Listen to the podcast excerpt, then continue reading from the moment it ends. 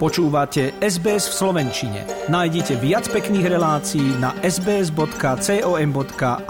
lomeno slovak.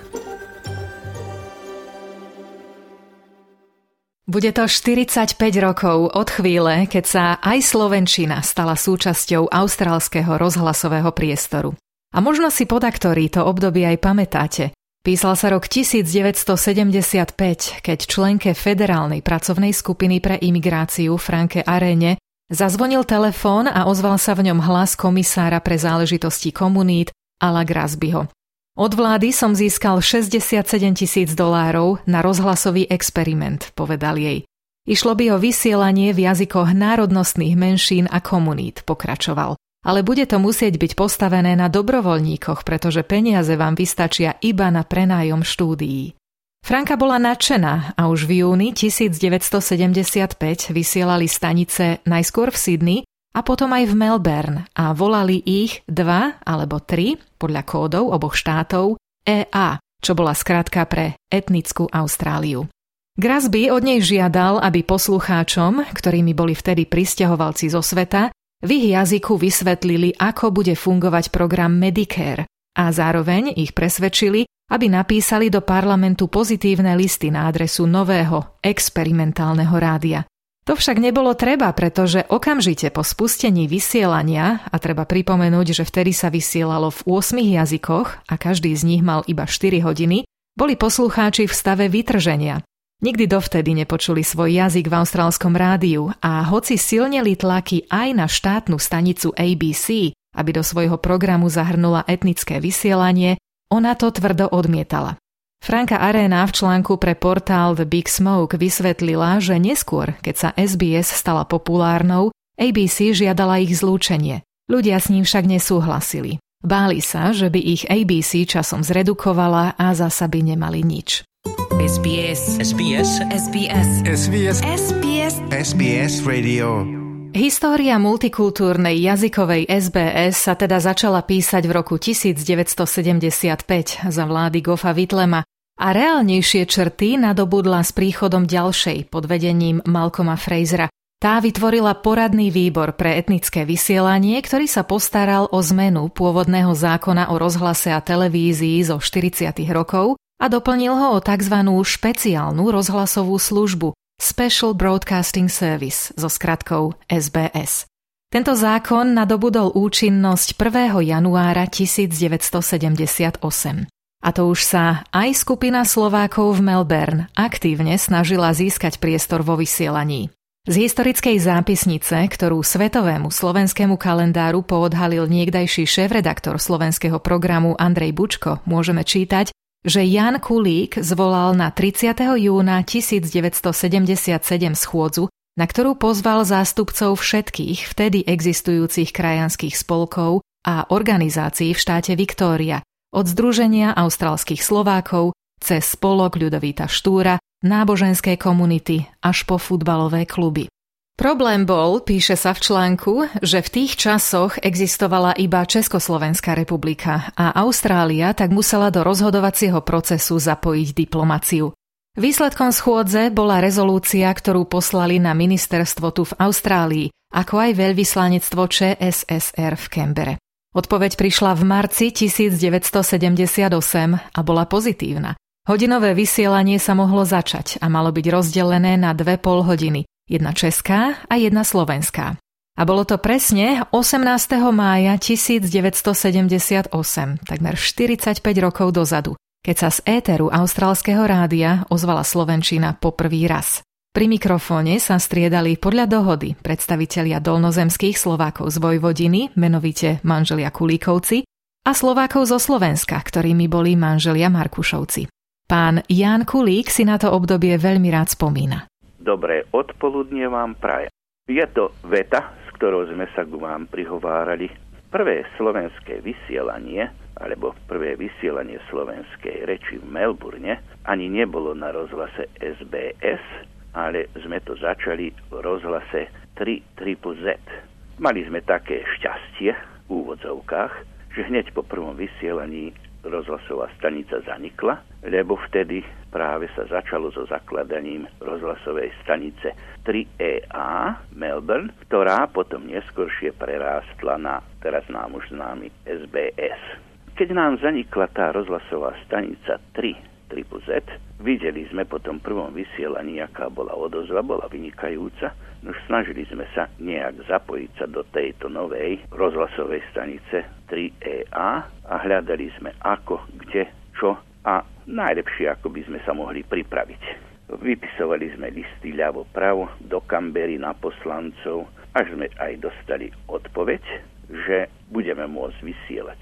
Len musíme sa obrátiť priamo na správcu, vtedajšieho správcu rozhlasu 3EA, pána Diandreju. Obrátili sme sa na neho a čakali sme na jeho odpoveď. Medzi časom ako organizátor tu vystupoval slovenský spolok ľudový štúr, kde som v tom čase zastupoval funkciu predsedu. Zvolali sme zasadnutie predstaviteľov všetkých vtedy tu fungujúcich slovenských združení, spolkov a tak ďalej. No tak mimo Slovenského spolka ľudových štúr boli tam predstavitelia Združenia austrálskych Slovákov. Mali sme v tom čase dva futbalové kluby, Wiltona, neskôrší Altona United a Inter Williamstown. Aj títo nás podporili, slúbili, že podporia, dajú svoj podpis a tak ďalej. No a pravda, boli tu aj predstavitelia církevných zborov, ako Evangelická církev Krista Pána, teraz v Lavertone, vtedy ešte to bolo vo Fuckrej, a katolícka misijná církev, pán Farár Strnisko a ešte zo pár církevníkov prišli, ako aj predstavitelia baptistickej církvy na čele s ich kňazom Samuelom Siantom. Tam sme rozoberali, ako tie vysielania budú vypadať, akú náplň, šému a tak ďalej, aby sme mali aspoň aký taký prehľad, čo si prajeme tam dávať a čo si naši poslucháči. Aspoň sme si tak mysleli, čo si tam budú želať počuť. A čo si želali počuť, to boli hlavne pekné slovenské pesničky. Často sa hralo jubilantom, často znela poézia, príhovory kňazov, a správy, ktoré však boli mnohokrát problémom, ako vysvetľuje pani Katarína Markušová, manželka neskoršieho hlavného redaktora programu Vojtecha Markuša.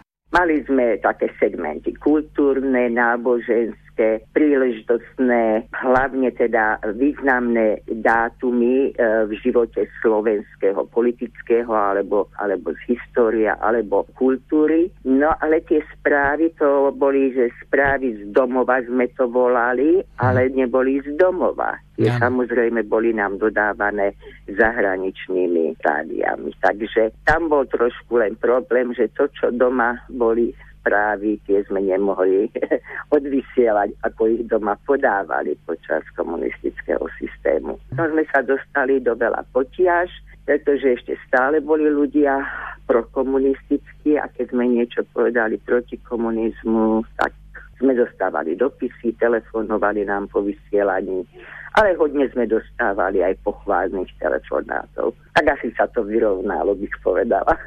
Vyše 20 rokov sa teda slovenským komunitám v Austrálii prihovárali manželia Kulíkovci a Markušovci a okrem nich Albert Vlček, Juraj Virsík, Elena Lomenová, Vojtech Miškovič a potom dlhých 20 rokov Andrej Bučko z Melbourne. Práve on sa pred zhruba desiatimi rokmi zhováral s Janom Kulíkom. Kde ste vy sám osobne brali nadšenie na to vysielanie? Z domácej výchovy. Keď vyrastáš ako Slovák, no tak samozrejme vec, že ti leží na srdci tá slovenskosť, najmä tu, keď sme prišli do cudzieho sveta. Naučili sme sa tú reč, angličtinu, kto skorej, kto neskoršie a mnohí sa ju nenaučili ani dosiaľ.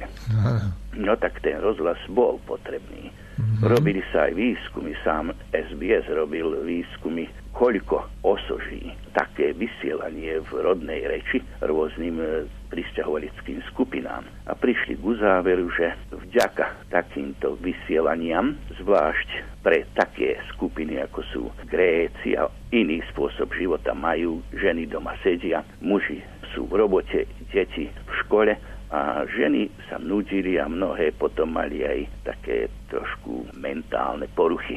ale od ako prišiel rozhlas, tak si pochvaľovali, že čím ďalej majú z toho menší problém. Slovenský program kráčal ruka v ruke s meniacou sa dobou, politikou a demografiou Austrálie. Vy, ktorí ste ho počúvali koncom 70. rokov, máte už dnes dospelé deti a vnúčatá, pre ktoré môžu byť slovenské témy vzácne inak, ako sú vzácne vám. Prvá generácia pristahovalcov stojí do toho. Druhá generácia tú reč ešte ovláda. Ja myslím, že nejak by nevadilo žiť tu, kde je komunikačný jazyk angličtina, alebo sa vrátiť na Slovensko. No ale tretia generácia, to už ako prvý jazyk určite je angličtina a slovenčina môžu trošku rozumejú, ale mnoho im do toho nestojí. Iná vec je tam, dajme tomu na dolnej zemi, vo Vojvodine. To pretrváva už 250 rokov aj viac a bude ešte trvať, lebo tam my sme boli doma a Juhoslávia prišla k nám. A tu, keď e, my sme prišli do inej krajiny, medzi iné zvyky, medzi iné móresy, no a musíme, keď sme chceli tu byť, museli sme byť pripravení, že budeme si vedieť s tým dať rady, no a tak musíme aj konať. Čo by ste vy ako poslucháč tento raz uvítali najviac v etnickom rozhlasovom vysielaní, aké by malo byť budúce poslanie SBS v čase týchto obrovských zmien? Ja si myslím, že tu by sa malo hlásať alebo propagovať nejaká tolerancia, lebo my si žiadame toleranciu od iných, ale musíme vedieť aj my byť tolerantní voči iným. Takže malo by sa impaktom by, by mala byť tá propagovanie tolerancie a pochopenia a podobné veci. Počas už takmer piatich dekád sa z maličkého etnického rádia, stojaceho na zväčša európskych jazykoch, stala SBS jednou z najväčších mnohojazykových rozhlasových staníc na svete. Z pôvodných 8 sme prešli až na 74 jazykov. Od zajtra ich bude 63. 9 európskych medzi nimi nebude. Je to prirodzený vývoj, povedal nám Jan Kulík. No, nebude to tak skoro, ale to musí na to byť pripravený. Postupne to ide a zostanú po anglícky. rodinách zostanú slovenské priezoviská. A to je najviacej, čo na dlhú dobu môžeme sa nádieť. O necelé tri týždne by Slovenčina v austrálskom rozhlase slávila okrúhle 45. výročie. Namiesto toho sa v štátnom rádiu lúčime. Ale komunitné rádia fungujú aj naďalej a práve k ním vás pozvem už o malú chvíľu. Páči sa mi? Zdieľajte, komentujte, sledujte SBS v Slovenčine na Facebooku.